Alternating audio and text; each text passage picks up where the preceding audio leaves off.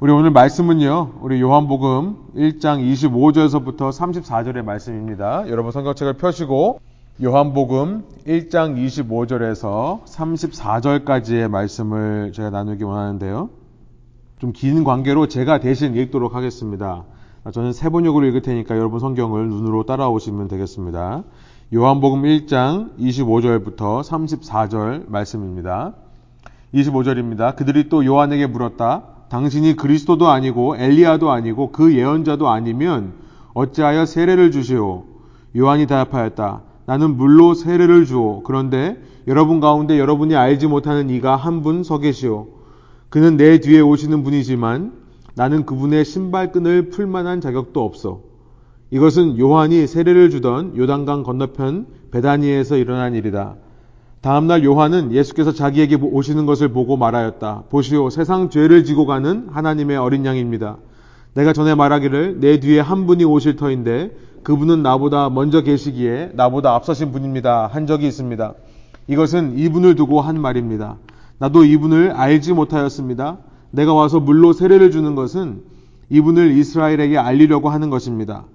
요한이 또 증언하여 말하였다. 나는 성령이 비둘기같이 하늘에서 내려와서 이분 위에 머무는 것을 보았습니다. 나도 이분을 몰랐습니다. 그러나 나를 보내어 물로 세례를 주게 하신 분이 나에게 말씀하시기를 성령이 어떤 사람 위에 내려와서 머무는 것을 보거든 그가 바로 성령으로 세례를 주시는 분임을 알아라 하셨습니다. 그런데 나는 그것을 보았습니다. 그래서 나는 이분이 하나님의 아들이라고 증언하였습니다. 아멘.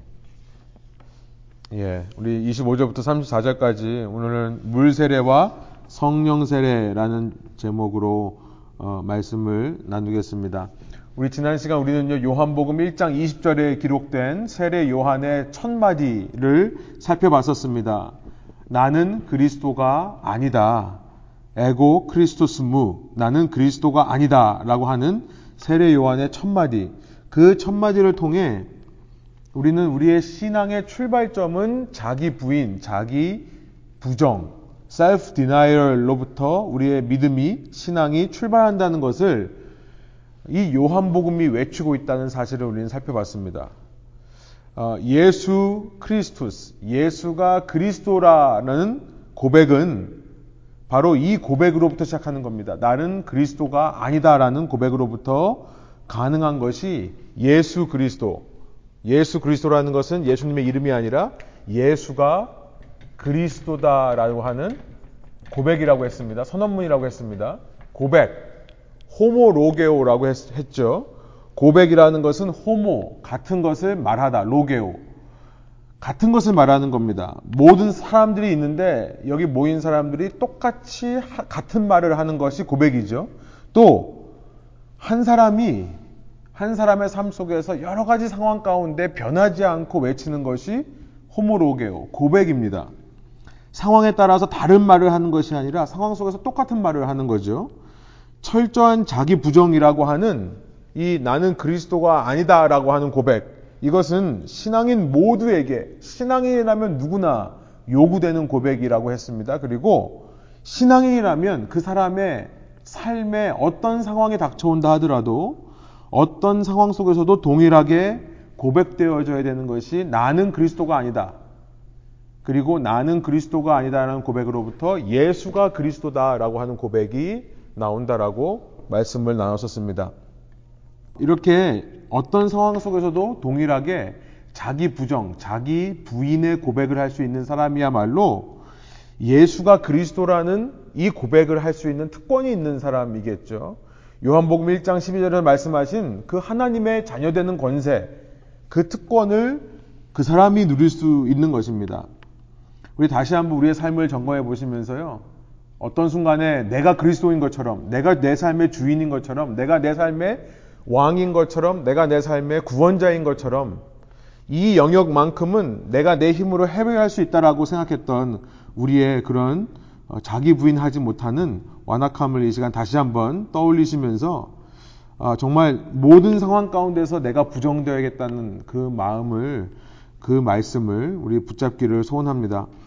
아, 내가 그리스도가 아니다라고 하는 이 세례 요한의 고백, 이 고백을 통해 우리는 기독교의 율법화를 막을 수 있다는 것을 지난 시간 나누었었습니다. 하도 오래돼서 다 까먹으셨겠지만 제가 다시 remind 해드립니다. 그 자기 부정의 고백을 통해 기독교의 율법화를 막을 수 있다. 기독교의 율법화는 우리가 꼭 막아야 될 우리의 사명이라 저는 생각이 듭니다. 은혜와 행위가 어떻게 균형을 이루는가에 대해서 지난 시간 말씀 나눴죠. 오직 우리가 나 자신의 부인, self denial, 내 자신의 변화와 성숙을 이루기 위해 자기 부인의 행위를 할 때 그것은 결코 율법이라고 할 수 없다라고 했습니다. 내가 내 자신을 지키기 위해 내 자신을 부정하기 위해 어떤 룰을 만들어 놨다면 그것은 결코 율법이 아닙니다. 나에게만 적용되는 그것은 경건의 훈련입니다. 이것에 우리가 집중할 때 기독교가 율법화되는 것을 막을 수 있다. 그런데 율법화는 언제 일어납니까? 그런 나에 대한 기준을 다른 사람에게도 적용하려고 할 때 율법화가 일어난다고 했죠. 내가 내 스스로 지킨 룰들을 남에게도 강요하고 적용할 때 율법이 되는 겁니다. 남에 대해서는 세례 요한처럼 그 사람이 어떤 말을 통해 어떤 행동을 통해 인정받으려 하건 말건 신경 쓰지 말자라고 했죠. 세례 요한처럼 오직 나의 부정, 나의 부인만을 위해 노력하는 행위를 하자. 다른 사람이 그렇게 말하고 다른 사람이 그렇게 행동하는 것은 그가 받은 은혜의 영역 안에서 자기 나름대로 판단해서 저렇게 하는 것임을 인정해 줄 수 있는 믿음이 우리에게 필요하다라는 것을 말씀을 통해 나왔었습니다. 나는 낮아지되 다른 사람의 다른 모습은 철저하게 인정해 주려고 하는 것. 그때 우리 기독교가 율법화로 흘러가지 않을 수 있다는 것을 어, 말씀을 나눴었습니다. 그렇기 때문에 세례 요한은요. 그 주위에 온통 유대인들이 있습니다, 지금. 세례 요한에게 물어보는 유대인들은 자기를 보낸 사람의 인정을 받기 위해 이런 질문들을 던지고 있는 겁니다. 당신은 누구십니까? 자신의 체면을 세우고 남의 인정을 받으려는 유대인 속에서 세례 요한은 그들에게 율법적인 정죄와 비판의 말을 하는 것 대신에 그저 자기 자신을 낮추는 말로만 반응하더라는 것을 기억하기를 원합니다. 1장 21절이죠. 자신은 엘리야가 아니다라고 얘기를 합니다. 말라기 4장 5절부터 6절에 나와 있는 야훼의 그 크고 두려운 날에 마지막 때에 와서 아버지의 마음을 아들에게도 돌이키고 아들의 마음을 아버지께로 돌이키는 그 엘리야는 나는 아니다. 또 그 예언자도 아니다라고 얘기하고 있습니다. 신명기 18장 15절에서 모세가 말한 너의 백성 중에 나 같은 선지자가 일어날 것이다. 너희는 그 말을 들으라라고 했던 그 선지자도 아니라고 얘기를 합니다. 자신은 그저 1장 23절에 나오는 광야의 소리다. 나는 그저 광야의 소리일 뿐이다 라고 말하는 세례 요한의 모습을 봤습니다. 이것은요, 지난 시간 나누지 않았지만 이사야서 40장 3절을 인용한 겁니다. 이사야서 40장, 이사야서 40장 이야기를 좀 해볼게요. 이사야서는 1장부터 66장까지 크게 세 부분으로 되어 있습니다. 1장부터 39장, 그 다음에 40장부터 55장, 그 다음에 56장부터 66장 이렇게 크게 이사야서를 세 권의 책으로 나눕니다. 그 나누는 이유에 대해서는 이 시간 얘기할 건 아닌데요. 어, 이사야라고 하는 책은 구약에 나와 있는 책 중에 신약 저자들이 가장 많이 인용하는 책이죠. 어, 구약의 복음서라고 합니다. 많은 연구가 이루어졌는데 대부분의 신학자들이 이렇게 세 부분으로 나누는 것에 동의를 합니다. 1장부터 39장까지의 내용은 이스라엘과 유다를 향한 경고의 메시지예요. 그 다음에 이 56장부터 66장은 크게 말하면 다시 빛의 사명을 회복하는 메시지입니다. 근데 1장부터 39장까지 이스라엘과 유다의 우상숭배, 반역을 이사야가 계속 두 나라뿐만 아니라 그 주변 국가들도 다 경고를 합니다. 경고의 메시지를 쏟아내면서 마지막 36장부터 39장까지는 예언의 말씀이 아니라 역사의 서술, 내러티브가 다시 등장합니다. 이건 우리가 열왕기 하의 마지막 부분에서 봤던 역사 이야기가 똑같이 반복이 돼요. 유다 왕 히스기야 시절에 아수르가 예루살렘을 침략해 왔던 이야기, 아수르의 산헤립이 와서 이 예루살렘을 포위하고 무너뜨리려고 했다가 하나님의 은혜에 의해서 기적적으로 예루살렘이 구출되는 이야기, 그러나 그 다음에 바벨론의 사자가 옵니다. 그렇게 아수르 때문에 위협을 느꼈던 히스기야 왕이 바벨론과 손을 잡는 이야기. 그래서 바벨론이 예루살렘 성전뿐만 아니라 모든 곳을 다 정탐하고 돌아간 이야기가 이 36장부터 39장에 나옵니다. 유다 역시 아수르에 의해서 아시리아에 의해서 정복당한 북이스라엘과 마찬가지로 남유다 역시도 바벨론에 의해서 멸망당할 것을 암시하는 역사의 이야기로 끝이 나요. 39장에. 그런데 그렇게 끊이지 않는 우상 숭배로 말미암아 바벨론 포로 생활까지 암시하고 끝나는 39장의 끝에서 40장이 시작할 때 40장이요. 놀라운 메시지로 시작합니다. 이전의 경고의 메시지와는 전혀 다른 40장의 메시지는 위로의 메시지입니다. 성경이 있으시면 이사야서 40장으로 한번 가서 40장이 굉장히 유명합니다. 아마 이사야서 중에서 가장 사람들이 많이 좋아하는 장이 40장일 거예요. 이렇게 시작하십니다. 40장 1절이에요. 너희는 위로하여라. 저는 세 번역으로 읽는데요. 너희는 위로하여라. 나의 백성을 위로하여라. Comfort my people. Comfort이라는 단어로 시작합니다. 너희 하나님께서 말씀하신다. 2절에 보니까 이렇습니다. 예루살렘 주민을 격려하고 그들에게 일러주어라. 이제 복역 기간이 끝나고 죄에 대한 형벌도 다 받고 지은 죄에 비하여 갑절의 벌을 주님에게서 받았다고 외쳐라. 아, 이런 내용 때문에 이제 많은 신학자들은 40장부터의 내용은 포로 귀환 이후에 아마 쓰였을 거다라고 추측을 하지만요. 저는 그렇게 생각하지 않습니다. 이것은 이사야가 남긴 1장부터 66장까지는 이사야가 남긴 예언의 말씀. 이게 만약에 포로 귀환 시대에 쓰였다면 이사야가 살아있을 때 말씀이 아니죠. 이사야가 이미 포로 생활 이전에 받은 말씀이라고 저는 믿고요. 사실 요즘 많은 신학자들이 1장부터 어, 66장까지를 한 권의 책으로 그냥 읽는 사람들이 많이 있습니다. 시대대로 분류하지를 않고요. 이사야가 받은 말씀입니다. 그렇다면 예루살렘 유다가 지금 무엇을 했다고 복역 기간이 끝난다고 말씀하시는 겁니까? 이들이 한 건 아무것도 없어요. 이들은 그저 자기 죄에 대한 벌로 포로 생활을 했을 뿐입니다. 아니, 포로 생활 아직 가기도 전이에요. 그런데 포로 생활이 시작되기도 전에 하나님께서 이사야에게 먼저 위로의 메시지를 외치시는 겁니다. 그러면서 3절에 그 말씀을 하시는 거예요. 하나님께서 외치는 소리에 대해서 말씀하시는 겁니다. 3절이에요. 제가 세 번역을 읽습니다. 한 소리가 외친다. 광야에 주님께서 오실 길을 닦아라.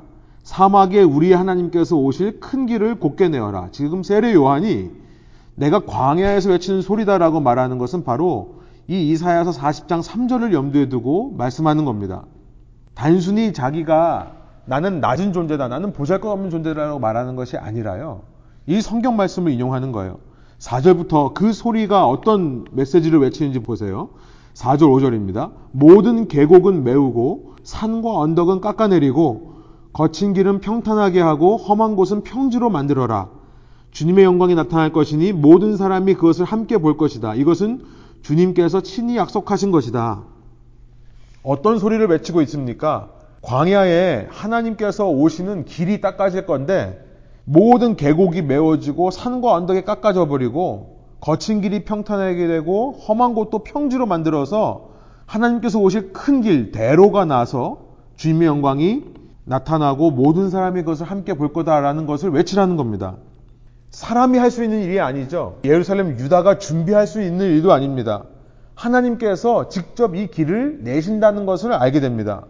하나님께서 그렇게 우상숭배를 말미암아 하나님의 말씀을 듣지 않는 자기의 백성, 그 백성을 위해 이런 영광으로 찾아오신다는 것을 말씀하는 거예요. 사람이 노력해서 산을 깎아서 메울 수 없습니다. 전적인 하나님의 은혜라는 거죠. 사람이 할 수 있는 일이 아니라 전적인 하나님의 역사라는 것을 지금 이 소리가 외치고 있는 겁니다. 6절, 이사야서 40장 6절입니다. 한 소리가 계속해서 외칩니다. 너는 외쳐라. 그래서 이사야가 묻습니다. 내가 무엇이라고 외쳐야 합니까? 하고 물었다. 그랬더니 무슨 말씀을 외치죠? 그 유명한 모든 육체는 풀이요. 그의 모든 아름다움은 들의 꽃과 같을 뿐이다. 7절 주님께서 그 위에 입김을 부시면 다른 말로 말해서 주님께서 그 위에 자기의 영을 부으시면 풀은 마르고 꽃은 시든다. 그렇다. 이 백성은 풀에 지나지 않는다. 8절. 풀은 마르고 꽃은 시드나 우리 하나님의 말씀은 영원히 서 있다라는 것을 외치라고 말하는 겁니다. 우리 육체는요, 다른 말로 말해, 우리 사람들은 풀과 같고 꽃과 같아서 말라버리고 시들어버립니다. 무슨 말입니까? 우리는 죄의 죄를 거듭하는 존재예요. 우리는 우상숭배로부터 벗어날 수 없는 존재라는 겁니다. 그렇기 때문에 죄의 삭신, 죄의 결과인 사망을 맞이할 수밖에 없는 존재입니다. 그런데 하나님께서 말씀으로 그런 풀과 꽃들이 살아가는 광야에 길을 내신다는 거예요. 하나님께서 말씀으로 그 생명의 길을 닦으시는데요. 그 길, 그런 생명의 길, 그렇게 하나님을 맞이할 수 있는 하나님께로 이르는 길, 그것을 하나님의 영원하신 말씀으로 이루신다는 것을 선포하고 있습니다. 말씀 속에 있는 창조의 능력으로 이것이 가능한 거예요. 이사야서 40장 26절로 내려가 보시면 개혁 개정이 좀 더 우리가 익숙한 구절인 것 같아서 제가 개혁 개정을 읽습니다. 40장 26절이에요. 너희는 눈을 높이 들어 누가 이 모든 것을 창조하였나 보라. 주께서는 수요대로 만상을 이끌어내시고 그들의 모든 이름을 부르시나니 그의 권세가 크고 그의 능력이 강함으로 하나도 빠짐이 없느니라. 주님을 맞아들일 수 있는 자들, 그 주님의 길을 예비할 자들의 이름을 주님께서 부르신다는 겁니다. 하나님의 말씀이에요. 근데 그가 말씀으로 부르시면 그 말씀에 있는 창조의 능력으로 인해 그들이 위로되고 회복된다는 겁니다. 어떻게 경고에서 회복으로 가는가를 보여주는 것이 이사야 40장부터 55장의 이 중간 부분에 있는 내용의 핵심인데요. 우리가 잘 아는 대로 고난받는 종, 이렇게 하나님을 불순종하는 이스라엘을 대신해 한 종을 세웁니다. 한 종을 세워서 그에게 모든 고난을 담당시키셔서 그가 죽음으로 그가 채찍에 맞음으로 하나님의 백성이 회복으로 가게 되는 그 놀라운 복음의 메시지를 40장부터 55장에 외치는데요. 그래서 53장에 그 유명한 구절이 제가 지금 인용한 구절이 있죠. 그가 채찍에 맞음으로 우리가 나음을 입었다. 라고 하는 거 53장에 나오죠. 그 고난받는 종을 통해 구원하시는데 그 고난받는 종이 바로 하나님의 말씀이 되는 겁니다. 하나님의 말씀이에요. 지금 사도 요한이 그 부분을 캐치하고 있는 겁니다. 이렇게 하나님의 말씀의 능력으로 그가 모든 창조물 가운데서 하나하나 이름을 불러서 구원해 내시는 그래서 그들이 대로를 사막 가운데 광야 가운데 내고 찾아오시는 하나님을 만나게 될 것인데 그로 말미암아 위로받고 회복될 것인데 그 말씀의 능력이 바로 고난받는 그 종으로 나타나는 것이고 그 고난받는 종이 바로 예수 그리스도라는 것을 지금 이 1장을 통해 이야기하고 싶은 겁니다. 육체는 마르고 시들지만 그의 말씀이신 그의 회복을 명하시는 말씀은 영원하다. 세례 요한은요, 지금 자신을 광야의 소리라고 하면서 자신을 낮추는 것만이 아니라 바로 그런 하나님에 대해 외치고 있는 겁니다. 우리 하나님이 얼마나 은혜로우시고 자비로우시고 노하기를 더디하시는지 우리 육체들은 마르고 시들지만 그는 말씀을 통해 회복을 명하시고 나는 오직 이런 인생 가운데 하나님의 경고와 심판을 피해갈 수 없는 인생 가운데 위로와 회복을 명하시는 놀라운 하나님의 말씀만을 외치는 광야의 소리다. 라고 지금 세례 요한이 말씀하고 있다는 겁니다. 그래서요, 이런 내용들을 캐치했던 또 하나의 복음 기자인 누가는요. 누가복음 3장에 바로 이 장면을 이렇게 묘사를 합니다. 세례 요한에게 이때 하나님의 말씀이 임해서 그가 이런 외침을 했다라고 기록하면서요. 누가복음 3장에 이렇게 말씀하십니다. 누가복음 3장을 한번 가보세요. 1절부터 6절인데요. 세 번역으로 제가 한번 읽겠습니다. 디베르 황제가 왕위에 오른 지 15째 해에 곧 본디오 빌라도가 총독으로 유대를 통치하고 헤롯이 분봉왕으로 갈릴리를 다스리고 그의 동생 빌립이 분봉왕으로 이두레와 드라고니 지방을 다스리고 루사니아가 분봉왕으로 아빌레네를 다스리고 안나스와 가야바가 대제사장으로 있을 때에 그 다음에 뭐라고 되어 있냐면 하나님의 말씀이 광야에 있는 사가랴의 아들 요한에게 내렸다. 이 요한이 바로 세례 요한입니다. 여러분 놀랍죠? 지금 수많은 권력가들, 당시 세계 최고의 권력을 지니고 있는 사람들의 이름이 언급이 됩니다. 아마 당시 가장 많은 부를 축적했던 사람들의 이름이에요. 종교적인 영향력도 가장 큰 대제사장의 이름들도 나옵니다. 그런데 이 모든 사람들의 이름 속에서 하나님의 말씀이 임하는 사람이 누구냐? 사가랴의 아들 요한뿐이라는 거예요. 우리 본문에 나와 있는 세례 요한.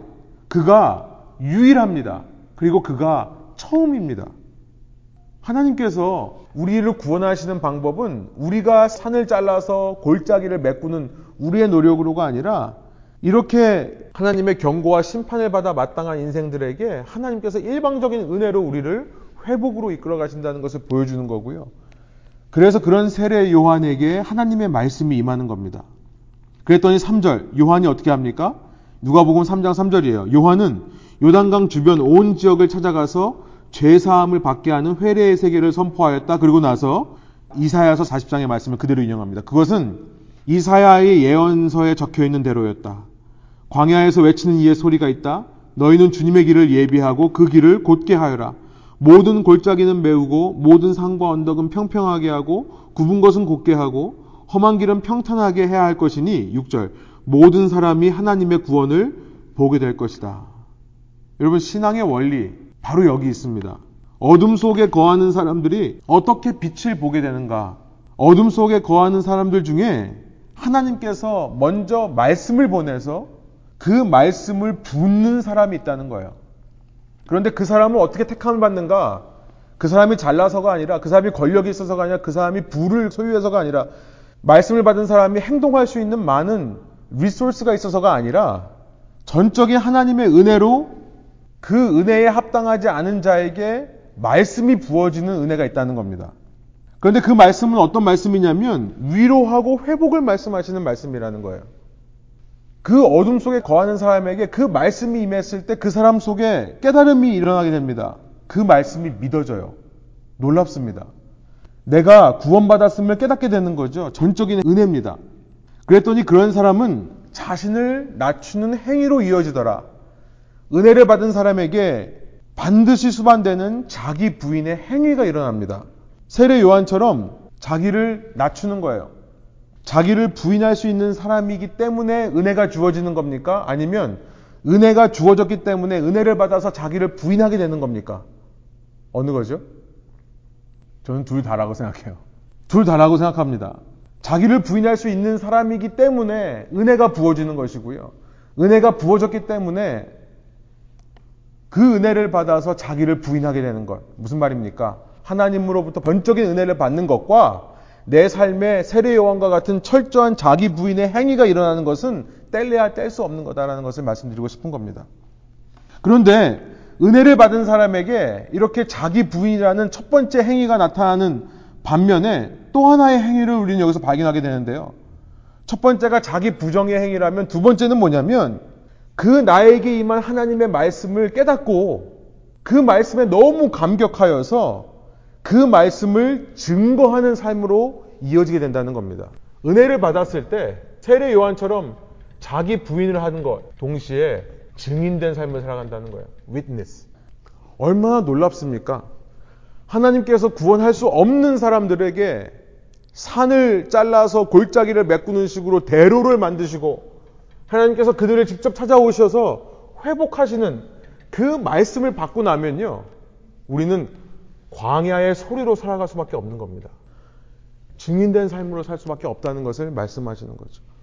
증인의 삶을 살아야 된다라는 율법이 있어서가 아니라요. 율법적으로 적용해서 믿는 사람들은 다 증인으로 살아야 돼. 라고 하는 율법이 있어서가 아니라요. 그 놀라운 회복을 말씀하시는 우리는 풀처럼 꽃처럼 시들 수밖에 없는 존재지만 하나님께서 말씀으로 우리를 살리시더라고 하는 그 놀라운 은혜를 깨닫고 나면 자연적으로 우리는 증인다운 행위가 나타날 수밖에 없다는 것입니다. 여러분 기독교 외에 어떤 다른 종교들도 다 첫 번째 얘기합니다. 자기 부인에 대해서 얘기합니다. 종교 중에 자기를 부인하라는 말을 외치지 않는 종교는 없습니다. 그런데 기독교는 거기서 한 걸음 더 나아갑니다. 나를 부정함을 통해 영원하신 하나님의 말씀을 높이고 드러내는 역할을 해라라고 말씀하시는 거예요. 이것이 율법이 아니라 은혜를 체험하는 사람들이 그렇게 살아가게 된다는 것을 말씀하시는 겁니다. 여러분 하나님의 말씀이 누구라고요? 말씀의 증인으로 살아간다고 했는데요. 예수 그리스도죠. 그래서 요한복음 다시 1장으로 오면 요한복음 1장에서 세례 요한에 대해서 이미 6절부터 8절에 이렇게 얘기했었습니다. 요한복음 1장 6절부터 8절에 다시 한번 제가 세 번역을 읽습니다. 하나님께서 보내신 사람이 있었다. 그 이름은 요한이었다. 그 사람은 그 빛을 증언하러 왔으니 증인이란 말이 거기 있습니다. 자기를 통하여 모든 사람을 믿게 하려는 것이었다. 여기 보면 원어로는 마르투리아라는 이 증인이란 말이 두 번 나옵니다. 아, 한국말 번역은 증언이란 말을 한 번밖에 하진 않지만 그 사람은 증인으로 왔다. 그리고 빛에 대한 증인으로 왔다. 이렇게 반복을 하고 있습니다. 8절. 그 사람은 빛이 아니었다. 그는 그 빛을 증언하러 왔을 때랍니다. 또 증인이란 말이 반복되고 있어요. 증언자, 빛의 증언자, 곧 자기를 통해 모든 사람을 믿게 하려는 것이 세례 요한의 목적이었다는 것입니다. 세례 요한 자체가 빛이 아닙니다. 그 빛을 증언하러 온 사람이라는 거예요. 그러니까 우리는 여기서요, 세례 요한이 왜 그렇게 철저하게 자기 부정을 했는지를 알게 돼요. 여러분, 많은 사람들이 종교를 통해 자기 부인을 하고 자기 부정을 하는 이유는요, 사실 그 자기 부정을 통해 높아지려고 하는 겁니다. 너무나 신기하게도 많은 종교에서 얘기하는 것은 자기 부인을 통해 자기 부정을 통해 성자의 레벨로 올라가라라는 것을 얘기를 해요. 혹은 자기 부인을 통해 내 속에 있는 그 집착, 그 욕망을 절제하고 떨어뜨려 나가게 함을 통해 스스로 도를 깨우쳐서 유명한 스승이 되라고 말을 하는 겁니다. 혹은 스승이 아니면 초인의 경지, 인간을 초월한 어떤 경지, 널바나라고 하는, 열반이라고 하는 경지에 들어가기 위해 자기 부인을 하라라고 얘기를 합니다. 그런데 세례 요한이 자기 부인을 했던 그 궁극적인 목적은 뭐였냐면 오직 한 가지예요. 증인입니다. 하나님의 말씀을 드러내기 위해 하나님의 말씀이신 예수 그리스도를 드러내고 높이기 위해 그 말씀이 얼마나 영원한 가치가 있는지 그 말씀을 통해 우리가 얼마나 살아날 수 있는지 얼마나 회복되고 위로받을 수 있는지를 외치는 목적을 가지고 살았다는 겁니다. 광야의 소리. 그 광야의 소리를 통해 누가복음 3장 6절에서 아까 마지막에 말씀했던 것처럼 누가복음 3장에서는 이사야서 40장을 인용하면서 맨 마지막에 한 가지를 더 집어넣습니다. 누가복음 3장 6절에 보면 그를 통해 모든 사람이 하나님의 구원을 보게 될 것이다. 라고 하는 누가의 해석을 거기다가 집어넣습니다. 모든 사람이 구원을 얻을 수 있다는 메시지. 여러분, 우리가 왜 살아가는가? 우리 지난 주일날 성교사님 통해서 우리의 사명에 대해서 생각을 했는데요. 여러분, 우리의 사명에 제일 우선되는 것이 뭘까요? 뭘까요? 예수님을 높이는 겁니다. 예수님을 드러내는 거예요. 우리의 삶의 이유가 예수님 외에 다른 것이 될 때 우리는 결코 자기 부정을 하지 않을 겁니다. 그건 확실해요. 오히려 삶의 이유가 예수님 외에 다른 것이 될 때 우리는 더 많은 것으로 나를 세우고 나를 높이는 것에 사용할 것입니다. 자꾸 높은 데 올라감을 통해 내가 얼마나 대단한 사람인가를 얘기할 거예요. 물론 우리는 하나님도 대단하다고 얘기하지만 동시에 나도 얼마나 대단한가를 얘기할 거예요. 모든 인간은 예수님을 높이는 것이 제1의 삶의 이유, 제1의 사명이 되지 않을 때 우리는 이사야서 1장부터 39장까지 그 수많은 경고를 받았던 북이스라엘과 남유다와 마찬가지로 우리 안에 해결받을 수 없는 이 우상숭배적인 성향을 고치지 못하고 살 것입니다. 그런데 그런 우상숭배적인 성향을 고치러 오신 분이 예수시라는 거예요. 그가 우리 삶의 그리스도가 될 때, 예수가 그리스도가 될 때, 우리는 세례 요한처럼 오직 한 가지의 목적을 회복하게 되는데요. 나를 통해 그 예수 그리스도가 드러나고 높아지는 것을 위해 예수가 그리스도라는 것을 선포하고 고백하기 위해 살아가게 된다는 것입니다. 그리고 그 목적을 이루기 위해 세례 요한처럼 기쁨으로 자발적으로 자기 부인을 자기 부정을 추구하는 삶을 살아가게 될 것이라는 거예요. 사랑하는 여러분, 여러분이 진정으로 이 영원하신 하나님의 말씀이 풀과 꽃 같은 그렇게 시들어지고 말라버릴 우리 육체에 부어지는 것을 경험한 사람들이 맞다면요. 우리가 세례 요한처럼 하나님의 말씀으로 기름 부음 받은 하나님의 말씀으로 부으심을 받은 사람이 이 육체 위에 부어지는 것을 경험한 사람이 맞다면 여러분 우리의 일사명은 증인으로 살아가는 겁니다. 무슨 말입니까? 여러분이 그 직장을 갖게 된 거, 돈 벌기 위한 목적이 아니라는 거예요. 돈 벌어서 우리 가정 먹여 살리기 위한 게 아니라는 거예요. 제일 목적은 뭐냐면 하나님의 말씀을 증언하는 광야의 소리라는 겁니다. 여러분이 그 직장을 가진 이유 하나님의 말씀을 증언하는 광야의 소리라는 거예요. 어떤 하나님의 말씀입니까? 이사야서 40장의 말씀이에요. Comfort my people. 내 백성을 위로하라라고 하는 하나님의 말씀인 것입니다. 그들의 삶에 그 광야와 같은 그렇게 말라버리고 시들어버리는 풀과 꽃 같은 그들의 인생에 길을 내고 대로를 내라 라는 하나님의 말씀을 이루기 위해 그 하나님의 말씀을 증언하기 위한 광야의 소리로 그 직장을 얻으신 겁니다. 그 하나님의 말씀은 다른 말로 예수 그리스도라고 그랬죠. 어떻게 내 삶에 그런 회복이 가능합니까? 어떻게 그렇게 위로가 가능합니까? 어떻게 그렇게 소망이 가능합니까?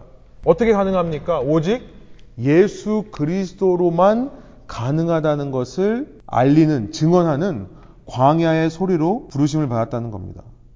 이것을 알리고 증거하라고 지금 직장에 부르심을 받았다는 거예요. 이번에 선교사님 통해 가지고 한국에 있는 어떤 신앙인에 대한 얘기를 들었는데 참 도전적이었습니다.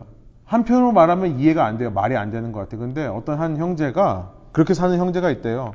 내가 직장에서 일을 하는 거는 직장을 통해서 승진하고 돈을 벌고 그런 목적이 아니라 예수님을 증거하기 위해서 내가 이 직장에 왔다라고 사는 사람이 있다고 합니다.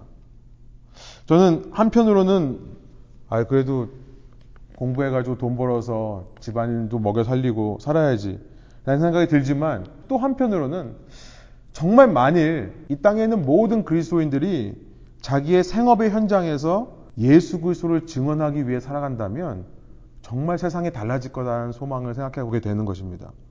거꾸로 말하면 신앙인이지만 예수님의 증인으로 살아가지 않기 때문에 세상이 변하지 않는다는 얘기가 되는 거겠죠. 직장만이 아니라 여러분 가정에서 자녀를 키우시는 분들 여러분이 자녀 계획했습니다. 몇 명을 낳을지 지금 있는 아이들을 낳을지 말지 결정해서 여러분이 임신해서 아이를 가졌습니다. 그런데요. 사람이 하는 일이 아니죠. 그 영혼들이 하나님으로부터 온 겁니다. 우리가 biological 생물학적으로 육체를 만들어야 한다 칩시다. 그러나 그 영혼은 하나님께로부터 오는 거지 우리가 만드는 게 아니에요. 그 영혼들이 육체와 결합되어서 우리 자녀가 되었는데요. 하나님의 허락 안에서 우리가 기르는 겁니다. 왜 그들을 낳아서 기릅니까? 우리가 계획해서 낳아서 기르는 겁니까? 아니요. 누구보다 먼저 그들에게 우리가 증인이 되라고 우리에게 허락해 주셨다는 거예요. 단지 부모된 책임을 가지고 아이들을 키우는 게 아닙니다. 그들에게 우리 인생의 이 말라버릴 육체의 유일한 소망 되시는 유일한 회복과 구원 되시는 예수 그리스도를 알리고 가르치기 위해 우리가 자녀를 키운다는 겁니다. 직장을 갖건 자녀를 키우건 우리의 제1 사명이 하나님의 말씀을 증언하는 광야의 소리로 살아간다면 그러면 세상이 달라져요. 부모들이요. 학교 공부해라. 학교 공부에 또 우리가 시키는 것이 많죠. 과외로 시키는 모든 수업들. 그거 열심히 숙제해라. 열심히 노력해서 그 일들을 해라. 여러분 그 말하기 전에 부모로서 가장 먼저 신경 쓰며 얘기해야 될 것은 예수 그리스도를 알리고 가르치는 것이 될 겁니다. 근데 왜 이것을 못하죠? 왜 이것을 안 하죠? 왜 우리가 돈 벌려고 잡을 잡고요? 왜 자녀들에게 예수님 알리는 것이 공부해라, 뭔가를 배워라 말하는 것보다 훨씬 더 어렵습니까? 바로 우리 속에 자기 부정이 안 되기 때문에 그래요. 은혜를 받은 자로서 자기 부정이 안 되는 겁니다. 자기 부정이 안 된다는 것은 하나님을 믿는다고 하면서도 아직도 내 속에 우상숭배적인 요소가 내 삶을 다스리고 있다는 증거예요. 은혜를 체험하고도. 그럼 당시 유대인의 모습이 바로 이런 모습이었다는 겁니다. 하나님의 율법이라는 하나님의 말씀이라는 은혜를 받은 자들이 유대인들이에요. 그리고 말씀의 은혜만 받았습니까? 언약의 은혜도 받았습니다. 아브라함으로 시작되는 다윗으로 이어지는 또 그 외에 수많은 언약, 언약의 은혜도 받았습니다. 그리고 역사상 수없이 많은 하나님의 개입을 경험합니다. 하나님의 때를 따라 공급해 주시고 인도하시는 그 은혜를 체험하고도 진정으로 은혜를 받은 자의 모습으로 살지 않고요. 자기 부인이 없이 오히려 하나님의 받은 은혜를 가지고 자신을 높이는 일에 몰두했던 사람들이 유대인들입니다. 하나님의 백성이라면서 하나님을 섬긴다면서 참 하나님의 백성다운 모습이 없는 겁니다. 그러니까 유대인들이요. 세례를 베푼다니까 몰려드는 거예요. 오늘 25절이 이렇습니다. 그들이 또 요한에게 물었다. 당신이 누구요라고 물어봤습니다. 그리스도가 아니라고 합니다. 엘리야도 아니라고 합니다. 예언자도 아니라고 합니다. 그러니까 이렇게 물어봐요. 그들이 또 요한에게 물었다. 당신이 그리스도도 아니고 엘리야도 아니고 그 예언자도 아니면 어찌하여 세례를 주시오? 그런데 제가 묻고 싶은 것이 이겁니다. 그런 당신들은 누군지도 모르고 왜 세례를 받으러 왔소? 이 질문을 하고 싶어요. 당신들은 이 세례 요한이 누군지도 모르고 왜 요단강을 찾아왔습니까? 마태복음 3장 5절 6절 또 마가복음 1장 5절을 보니까 이 세례 요한에게 세례를 받으려고 예루살렘과 온 유대에서 수많은 사람들이 몰려들었다는 것을 알게 됩니다. 아마 예루살렘과 유대 사방에서 사람들이 몰려왔다라고 표현하는 것으로 볼 때 수많은 사람들이 모였을 것이 분명해요. 왜 그토록 많은 유대인들이 누군지도 모르고 세례 요한의 물 세례를 받으러 왔습니까? 여러분 하나님의 율법은요 물 세례를 요구한 적이 없습니다. 아시죠? 하나님의 율법에는 물로 세례를 베풀라는 말이 없습니다. 이것은 후대의 유대인들이 정결 예식, cleaning ceremony라는 것을 통해 전통으로 만들어낸 것입니다. 자기네들이 전통을 만든 거예요. 물론 하나님의 율법에 보면 물로 손발을 씻는 것에 대한 기록이 있습니다. 출애굽기 30장에 보니까 제가 찾아봤어요. 어디 나오나 물이 나는 것이. 아마 이건 것 같아요. 출애굽기 30장 19절부터 21절에 보면 대제사장 아론과 그의 아들들이 이 성막, 회막에서 이제 제사를 집행할 때에 가장 먼저 노수로 만든 물두멍이 있습니다. 브론즈 레버라고 되어 있는 혹은 베이슨이라고 되어 있는 이 물두멍에 손발을 씻고 들어가지 않으면 죽임을 당한다라고 하나님이 경고하세요. 그러니까 율법에 있는 겁니다. 대제사장과 그의 아들들이 제사를 집행하기 위해 제일 먼저 노수로 만든 물두멍에 손발을 씻게 되어 있습니다. 아마 여기서부터 유대인들은 손발을 씻는 정결 예식을 만드는 것으로 보입니다. 율법에서 정결하게 되는 것은 하나님이 수차례 말씀을 통해 말씀하십니다. 율법에서 어떻게 하면 정결하게 되죠? 어떻게 해야 정결하게 되죠? 피를 뿌려야. 재물의 피를 성소에 뿌려야 성소가 정결해지고요. 그들이 가지고 온 예물에 뿌려야 뭐 손, 기구, 잔 이런 데 뿌려야 그것이 정결해지는 거죠. 율법에서 정결하게 되는 것은 오직 대속의 피로만 가능합니다. 그런데 유대인들이 왜 물을 가지고 정결 예식을 만들었는가? 인간적으로 생각해 보면 이해가 돼요. 그죠? 여러분 제사 드리러 왔는데 얼굴에다 피를 뿌립니다. 정결하다고 느낄까요? 내가 정결하게 되었다고 느낄까요? 아니면 물로 씻어줘야 정결하다고 느낄까요? 그러니까 사람의 마음이 이러다 보니까 대제사장만이 아니라 일반 사람들도 물로 손과 발을 씻는 겁니다. 그리고 하나님께서 말씀하신 제사법을 보면 나 대신 짐승이 죽어요.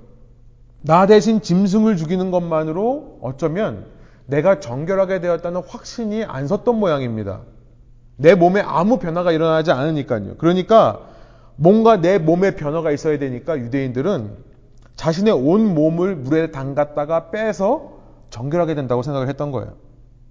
그래서 여기로부터 유대인들의 정결 예식과 물 세례하는 전통이 만들어지는데요. 여러분 이런 전통을 가만 생각해 보면 자신이 낮아지는 겁니까? 높아지는 겁니까? 높아지는 거예요. 정결 예식을 통해 내가 더 깨끗한 존재가 되었다라고 착각하는 겁니다. 정말 정결하려면요. 하나님의 말씀인 율법에 집중하면 됩니다. 율법에서 말하는 대로 제사를 드리고 하나님의 말씀이 율법이 말하는 대로 살면 그러면 정말로 정결해집니다. 율법이라는 하나님의 말씀에 자신을 쳐서 복종시키는 거예요. 순종하는 겁니다. 뭡니까? 자기 부인이에요. 그런데 이런 행위를 통해 거룩해진다고 생각할 때, 다른 말로 말해, 이런 행위를 통해 자기의 삶에서는 자기를 부인하는 모습이 없을 때, 내가 이렇게 정결 예식을 했으니까 하나님의 말씀에 철저히 복종시키는 것은 안 해도 되겠지라는 생각이 들 때, 여러분, 자기를 부인하려 하지 않으면 사람은 점점 높아지게 되어 있습니다. 이 모든 정결 예식이요, 오히려 자신을 높이는 도구가 되는 거예요. 저는 이 대목에서 오늘날 기독교인도 마찬가지라는 생각이 듭니다. 우리가 지금 드리는 예배라는 전통, 이건 전통입니다. 예배라고 하는 전통이에요. 성경 어디서도 이 예배라는 것을 요구한 적이 없습니다. 그런데 사람들의 전통이 만들어낸 거죠. 이 시대의 기독교인들이요, 일주일에 한 번 교회 와서 예배를 잘 드리면 내 삶에서는 어떤 삶을 살아도 괜찮다라는 이상한 생각을 하게 되는 겁니다. 이렇게 가르치니까요, 이런 가르침을 받은 사람들이 이제 의심하지 않고 그렇게 살아요. 목사님들이 자꾸만 뭐 예배가 중요하다, 예배에 목숨을 걸어야 된다, 예배에 생명을 걸어야 된다 하니까 이 자리에 와서 정말 뜨겁게 예배하고 돌아가는 것만 신경을 씁니다. 그 말씀의 중심이라고 생각하는 말씀, 설교. 설교가 얼마나 좋은가를 찾아다녀요. 교인들이요. 그렇죠? 저희 교회가 부흥이 안 되는 이유? 말씀이 안 좋아서 그런 게 말씀이 여기까지인 거예요. 그렇죠? 좋은 말씀 들으면 제가 늘 얘기하지만 좋은 말씀 들으면 자기가 좋은 사람 되었다고 착각하는 겁니다. 찬양하는 분위기, 정말 뜨겁게 찬양하는 분위기, 또 빡세게 기도하고 나면 뭔가 나은 사람이 된 거라고 착각을 하는 거예요. 이러면서 끊임없이 남에게 뭔가를 요구하면서 자기는 부인되지 않는 종교인들. 기독교를 보면서 요즘 시대의 교회의 모습을 보면서 답답한 부분 중에 하나입니다. 아니, 종교 지도자들이요, 이제 아예 장사꾼이 되어버렸어요. 종교 지도자들이요, 교인들을 스스로 목숨을 걸고 하나님의 말씀을 삶에서 이루기 위해 노력하지 않아도 일주일에 한 번 이 자리에 와서 예배만 잘 드리면 된다라는 마약을 팝니다. 종교 지도자들이요. 목회자들이요. 그러니까 신앙인들을 보면 자기 부인을 위해 정말 고민하고 몸부림치는 진실하고 성실한 크리스천들을 찾아보기가 참 힘든 거예요. 자기를 부인하는 정말 목숨을 걸고 자기를 부인하고 몸부림치는 사람이 아니기 때문에 증인이 될 수가 없는 겁니다. 그러니까 신앙의 뚜렷한 목표 없이 기독교인들이요 누가 용한 사람이 있다 그러면 용한 사람 찾아가요. 그 용한 사람이 기도하면 거기 가서 기도 받으려고 합니다. 제가 한번 말씀드렸죠. 제가 캐나다에서 사역할 때요. 한국에 뭐 유명한 장로님, 뭐 치유의 은사가 있는 장로님 와서 집회한다고 하니까 7시 반 집회인데요. 4시 반부터 본당에 닫혔어요. 본당에 한 600명 들어가거든요. 아니, 7시 반에 집회가 시작인데 4시 반부터 와가지고 자리를 맞습니다. 그리고 절대 양보 안 해요. 그 제가 앞에 나가가지고 사람들을 이렇게 좀 정리하라고 해서 제가 마이크를 붙잡고 어디 앉으시라고 이걸 4시 반부터 하고 있었거든요. 그러니까 하면서 정말 이 사람들 여기 왜 와 있나 생각을 참 했습니다. 재밌는 건 뭐냐면 그때 캐나다에 사역할 때인데 시애틀에서 아는 사람들도 올라왔어요. 4시 반에 거기를 들어가려고. 신앙에 뚜렷한 목표가 없습니다. 그냥 누가 용하는 사람이 기도한다고 하면 기도받으러 오는 거예요. 그리고 나서 한 10시쯤인가 11시쯤에 걔가 끝났는데 새벽 한두 시까지 기도받고 가겠다고 줄을 섰어요. 밖에까지. 본당 밖에까지 줄을 섰어요. 용한 사람이 설교하면 1시간, 2시간은 운전해서 옵니다. 그렇게 말씀을 들어요. 그런데 이 시대 수많은 그런 크리스천들이요. 이 본문 속에 있는 유대인들과 겹쳐 보이는 겁니다. 요한이 누군지도 몰라요. 그 사람이 누군지도 모르고 그가 왜 세례를 베푸는지도 몰라요. 누군지도 모르고 왜 세례를 베푸는지도 모르는데 사람들이 몰려드니까 뭔가 정말 신비한 것든 능력을 받을까 혹은 용한 사람일까 싶어서 너도 나도 없이 세례를 받으러 나오는 유대인들과 겹쳐 보이는 것은 전혀 이상한 일이 아닌 거겠죠. 그런데 세례 요한은요, 이렇게 몰려드는 사람이 있으면 이런 사람들을 이용해서 자기의 야망을 실현하는 현대 목회자들과는 다릅니다. 이런 사람들의 멤버십 받고 배단위 교회를 개척하지를 않아요. 이 배단위에서 있었던 일이라고 얘기하잖아요. 이 큰 공동체를 이루어서 유명해지는 마음은 조금도 없습니다. 세례 요한은요, 끝까지 자기 자신을 낮추고 있어요. 왜요? 오직 예수 그리스도를 증인하는 광야의 소리로 살기 위해서요. 끝까지 자기를 낮춥니다. 26절이에요. 이렇게 몰려드는데 세례 요한이 대답합니다. 나는 물로 세례를 주어. 그런데 여러분 가운데 여러분이 알지 못하는 이가 한 분 서 계시오. 그는 내 뒤에 오시는 분이지만 나는 그분의 신발끈을 풀 만한 자격도 없어. 이것은 요한이 세례를 주던 요단강 건너편 베다니에서 일어난 일이다. 끝까지 타협하지 않고요. 자신을 낮추고 부정하는. 이게 쉬운 일이 아닙니다. 정말 쉬운 일이 아니에요. 저도 목회자로서 수많은 사람들이 만일 나에게 세례를 받으러서 몰려온다면 내가 과연 내가 아니라 내 뒤에 계신 여러분이 알지 못하는 한 분이 있다는 것을 얘기할 마음이 있을까? 제 자신을 생각해도 정말 쉬운 일이 아니라는 것을 솔직하게 고백할 수밖에 없습니다. 그런데 끝까지 자신을 타협하지 않고 자신을 낮추고 부정하는 사람이 어떤 일을 겪게 되는가가 이후 29절부터 34절에 나와 있는데요. 그 사람이 겪는 일, 결론적으로 말하면 그는 성령의 체험을 하게 됩니다. 성령의 체험. 세례 요한이요. 끝까지 예수님 앞에서 자기 부인을 살려고 하고 증인으로 살려고 노력할 때, 끝까지 그렇게 살 때 그는 성령을 체험하게 됩니다. 그 이야기가 이후 29절부터 나옵니다. 29절이에요. 다음날 요한은 예수께서 자기에게 오시는 것을 보고 말하였다. 보시오. 세상 죄를 지고 가는 하나님의 어린 양입니다. 제가 요한복음에서 가장 좋아하는 말씀 중에 하나가 29절 바로 이 말씀이에요. 보시오. 세상 죄를 지고 가는 하나님의 어린 양입니다. 여러분 놀라운 기록입니다. 너무나 기쁘고 감사한 기록이에요. 왜요? 이 땅에 최초의 크리스천이 생기는 장면이기 때문에 그래요. 이 땅에 최초의 크리스천이 생기는 장면입니다. 그 어둠이 지배하는 세상, 자신의 창조주도 알아보지 못하는 그 세상, 그가 비치는 영광의 빛을 봐도 깨닫지 못하는 세상 속에서 예수가, 이 나사렛 예수가 세상 죄를 지고 가는 하나님의 어린 양임을 알아보는 사람이 생겨나는 장면이에요. 최초의 크리스천이고요. 모든 크리스천의 모델이겠죠. 최초의 교인이고요. 모든 교인의 모델일 것입니다. 세례 요한이 이때 예수님을 처음으로 알아보는 사람이 되는 겁니다. 그러면서 그가 깨닫습니다. 내가 전에 말하기를 30절이에요. 내 뒤에 한 분이 오실 터인데 그분은 나보다 먼저 계시기에 나보다 앞서신 분입니다. 한 적이 있습니다. 이것은 이분을 두고 한 말입니다. 나도 이분을 알지 못하였습니다. 내가 와서 물로 세례를 주는 것은 이분을 이스라엘에게 알리려고 하는 것입니다. 이제서야 31절에서 그는 자기가 세례를 주는 참 목적에 대해서 밝힙니다. 내가 물로 세례를 주는 것은 당신들이 생각하듯이 당신들을 정결하게 할 목적으로 그래서 이전보다 더 높아진, 더 나아진 상태로 만드는 것이 아니었다. 나는 세례를 준 목적은 오직 이분을 이스라엘에게 알리려고 했던 거다.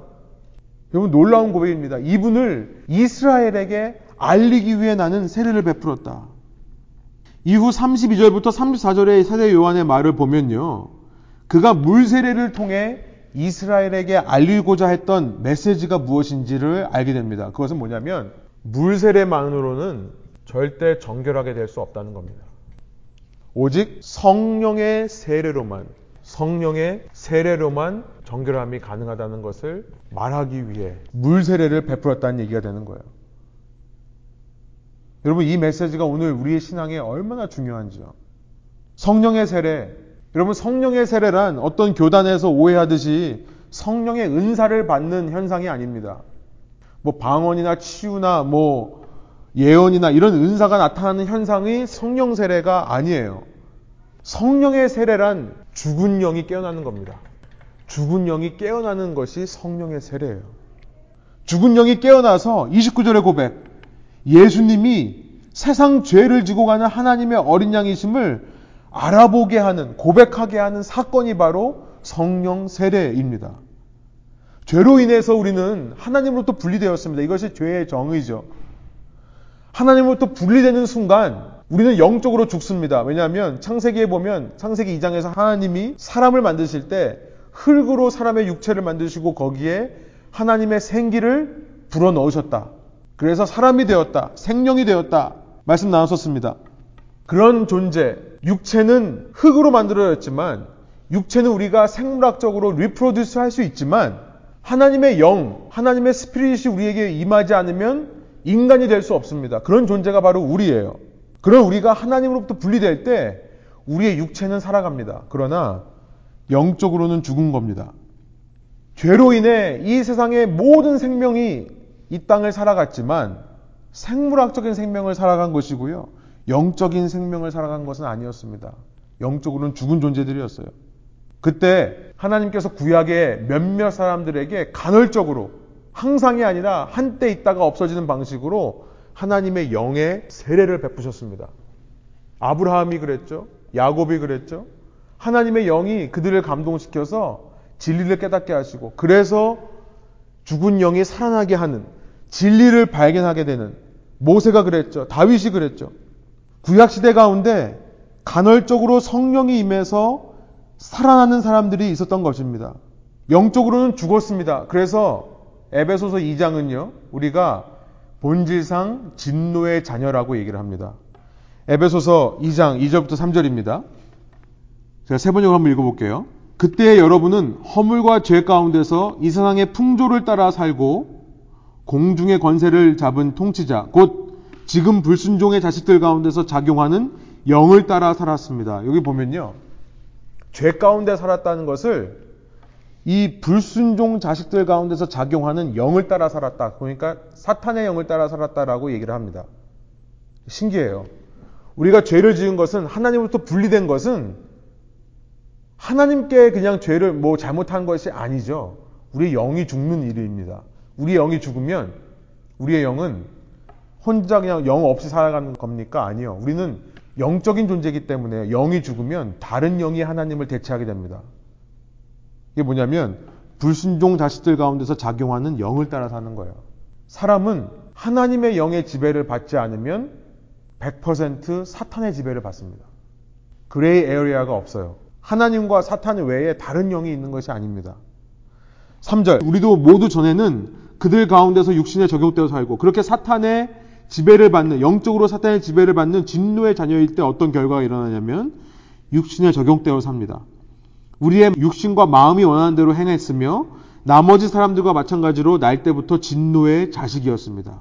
그런데 성령 세례로 인해 죽었던 영이 깨어날 때 그 결과 우리의 정욕에 충실했던 우리의 육신이 예수 그리스도가 어떤 분인지를 알게 된다는 것입니다.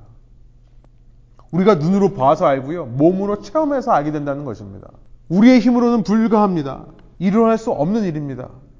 광야의 세기를 만드는 것 우리가 할 수 있는 일이 아니라고 말씀드렸습니다.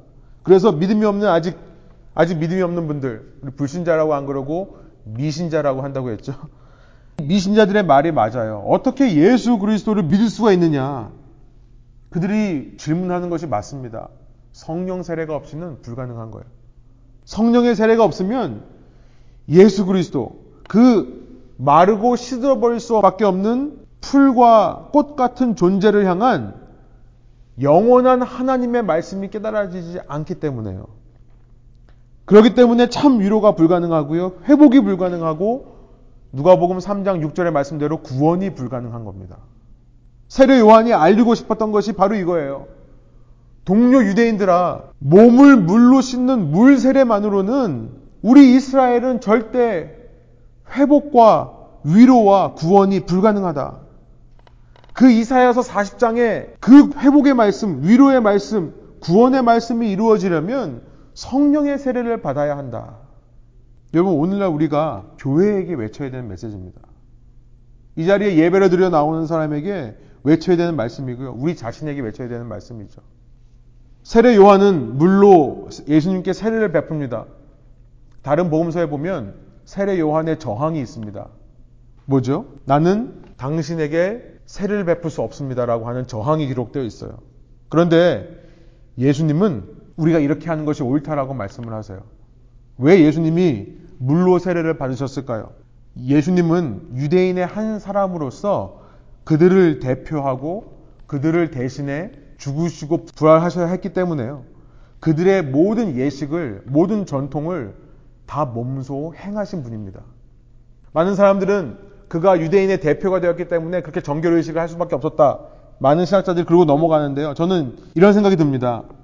그들의 물세례 속에 숨겨진 그 종교성과 하나님의 이름으로 받는 물세례 속에 숨겨진 그 우상숭배의 죄까지도 예수님은 용서하셔야 했기에 그가 그 종교성마저 구원하시고 회복하시기 위해 물로 세례를 받으셨다라고 저는 믿습니다. 그런데요, 물 세례를 받으면서 예수님은 거꾸로 세례 요한에게 성령 세례를 베푸신 거예요. 세례 요한은 예수님을 모르는 자가 아닙니다. 그래서 누가복음에 보면 예수님은 자신의 사촌 동생이에요. 엘리사벳과 마리아는 친족지간입니다. 6개월밖에 차이 나지 않는 사촌 동생이 바로 나사렛 예수입니다. 아마 비슷한 나이에 같은 성장 과정을 지냈을 것으로 추정됩니다. 엘리사벳이 임신했을 때 뱃속에 있던 세례 요한이 예수님이 오는 걸 보고 기뻐 뛰어놀았다는 기록이 있잖아요. 아마도 성경에 나와 있지 않지만 성장 과정에서도 우리 젊은이들 표현대로 생까지는 않았을 거예요. 그죠? 아마 그렇게 뱃속에서부터 기뻐했던 자가 예수님을 몰랐을 리가 없습니다. 그 말은 무슨 말이냐면 여러분 성령이 아니었으면 그런 예수가 하나님의 아들이라고 지금 34절에 말하고 있는데요. 그런 예수가 하나님의 아들이라고 말하는 것을 이 땅에 존재하는 사람 중에 가장 늦게 했을 사람이 세례 요한이었다는 거예요. 그렇죠. 어려서부터 같이 지내왔던 사람, 누군지 뻔히 아는 사람을 자기 입으로 내가 신발끈을 묶지도 못할 것이다라고 말할 수 없었을 것입니다. 그런데 예수님에게 물로 세례를 베풀 때 그랬던 그가 성령으로 감동이 되는 겁니다. 성령으로 감동되어서 성령이 예수님 위에 내리는 것을 보게 돼요. 그리고 그 예수가 세상 죄를 지고 가는 어린 양이다 외치게 되며 그의 증인으로 살아가게 되는 것을 결단하게 되는 겁니다. 세상 죄를 지고 가는 어린 양, 유대인이면 누구나 다 아는 표현입니다. 어디죠? 출애굽기 12장의 내용이에요. 출애굽기 12장. 이집트로부터 해방되었던 이스라엘이 열 번째 재앙, 그 장자가 죽는 심판을 피할 수 있었던 유일한 길, 어린 양의 피를 문에 발랐을 때 가능했던 거죠. 하나님의 무시무시한 심판을 피하게 하는 어린 양, 또 정결하게 하는 왜 심판을 받습니까? 결국은 죄가 있기 때문에 심판을 받는 거죠. 그 대속의 어린 양은 진정으로 정결하게 하는 피를 주는 어린 양이었던 겁니다. 그 예수님이 세상 죄를 지고 가는 그 어린 양이다라는 것을 외치게 되는 증인으로 살게 됐다는 겁니다. 여러분 메시지를 정리하면서 우리에게 한번 적용해 보기를 원해요. 오늘 우리에게도 마찬가지라는 생각이 듭니다. 우리를 진정으로 죄에서 자유케 하는 것은 성령의 세례입니다. 우리에게 성령을 받게 하시기 위해 예수님께서 죽으시고 살아나셨어요. 그리고 성령을 받는 자마다 그의 노력과 그의 행위가 아닌 은혜로 말미암아 이사야서 40장에 말씀했던 그 위로와 회복, 구원의 역사가 그 삶에 이루어지게 됩니다. 물 세례는요, 내가 받은 그 성령 세례를 눈에 보이는 모습으로 인정하고 온 교회가 확증하기 위해 예식으로 자리를 잡게 됩니다. 그래서 물 세례 받는 것이 기독교에도 계속 그 전통으로 이어집니다. 그러나 물 세례가 상징하는 우리의 모든 종교적인 노력은요, 우리를 위로하고 회복하고 구원할 수 없음을 우리는 물 세례를 통해 고백하는 겁니다. 물 세례를 받았다고 해서 내가 이제 완전히 회복되고 위로받고 구원받을 수 있다는 것을 고백하는 것이 아닙니다. 그렇게 가르치면 안 돼요. 물 세례는 우리의 노력으로는 진정한 위로와 회복이 구원이 있을 수 없음을 이야기하는 거고요. 물 세례는 성령 세례를 확증하기 위한 도구일 뿐입니다. 우리 안에 성령으로 세례를 받아야만 우리는 진정한 위로와 회복과 구원에 이르게 되는 것이고요. 그렇기에 우리에게 요구되는 것이 무엇인가? 성령 세례를 받기 위해 우리에게 요구되는 것이 무엇인가? 자기 부인과 증인의 삶이라는 것입니다. 세례 요한처럼. 세례 요한이 자기 부인을 행위가 있었기 때문에 증인으로 살았기 때문에 성령 세례를 받은 걸까요? 아니면 세례 요한이 성령 세례를 받았기 때문에 자기 부인과 예수님을 향한 증인의 삶을 살 수 있었던 걸까요? 두 개 다. 예. 두 개 다라고 믿습니다. 이 두 가지가 함께 간다는 거예요.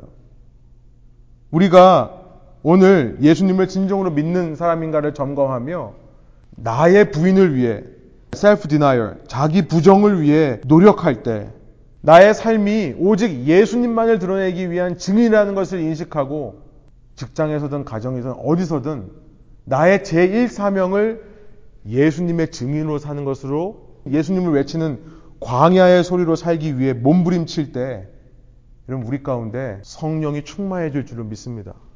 그리고 그런 노력은 성령 세례, 성령으로 충만해지는 노력은 우리로 하여금 더욱더 자기를 부인하고 증인으로 사는 예수님의 뒤를 따라가는 제자의 길을 살아가게는 원동력이 될 줄로 믿습니다. 우리가 하는 모든 종교적인 의식과 교회에 등록하는 것, 예배에 참석하는 것, 우리가 하는 모든 종교적인 노력도 중요합니다. 그러나 그것만이 전부가 아니라는 것을 이 시간 생각하시고요. 우리가 매일 삶 속에서 자기 부인, 증인으로서의 삶, 성령 충만한 세례를 위해 우리가 어떤 노력을 할 것인가 결단하시고 적용하는 저와 여러분 되시기를 소원합니다. 함께 기도할게요. 하나님 이 시간 저희가 요한복음 1장의 말씀을 통해 이 땅에 최초의 크리스천이 생겨나는 놀라운 감격의 장면을 목격하였습니다. 그 최초의 크리스천이 보여준 신앙의 모습이 어쩌면 오늘날 우리가 생각하는 크리스천들의 모습과 조금 다를 수도 있지 않을까 생각을 해봅니다. 주님, 우리 삶에 물세례라고 하는 종교적인 어떤 행위를 통해 더 나아지는, 더 높아지는 노력을 하는 것이 현대 기독교의 모습은 아닌가. 주님, 주님께서 원하시는 것은 물 세례가 아니라 성령의 세례라는 것을 다시 한번 깨닫습니다. 물 세례는 내가 성령으로 세례받은 것다는 것을 모든 사람 앞에서 확증하는 예식일 뿐입니다. 주님, 무엇보다 먼저 우리의 신앙에 있어서 내 속에 성령으로 충만해지기 위해 노력할 수 있도록 인도해 주시고 그 노력은 율법으로 가능한 것이 아니라 은혜를 체험한 자로서 내 자신을 부인하고 주님의 증인으로 살아가려 노력할 때 주님을 드러내는 것이 내 최고의 사명이라는 것을 믿고 그 사명에 헌신할 때 우리 가운데 성령 충만으로 임재하는 것이라 배웠사오니 주님 저의 삶의 목표가 달라지게 하여 주시고 저의 삶의 목적과 의미가 새로워지게 하여 주시고 주님 세례 요한과 같은 참된 그리스도인으로 살아가는 저희 한 사람 한 사람 되게 하여 주옵소서. 분위기에 어떤 신앙의 문화에 신앙의 전통에 휩쓸리는 것이 아니라 이 중심을 바르게 세울 때에 주님 주님께서 저희를 통해 이 땅에 더 많은 빛을 알아보고 주님의 품으로 돌아오게 되는 그런 사람들을 만들어 주시고 가장 먼저 저와 저의 가정이 주님의 참된 위로와 참된 회복과 구원을 얻는 사람들 또 가정들 될 수 있도록 교회들 될 수 있도록 저희와 함께 하여 주옵소서 감사드리며 예수 그리스도의 이름으로 기도합니다. 아멘.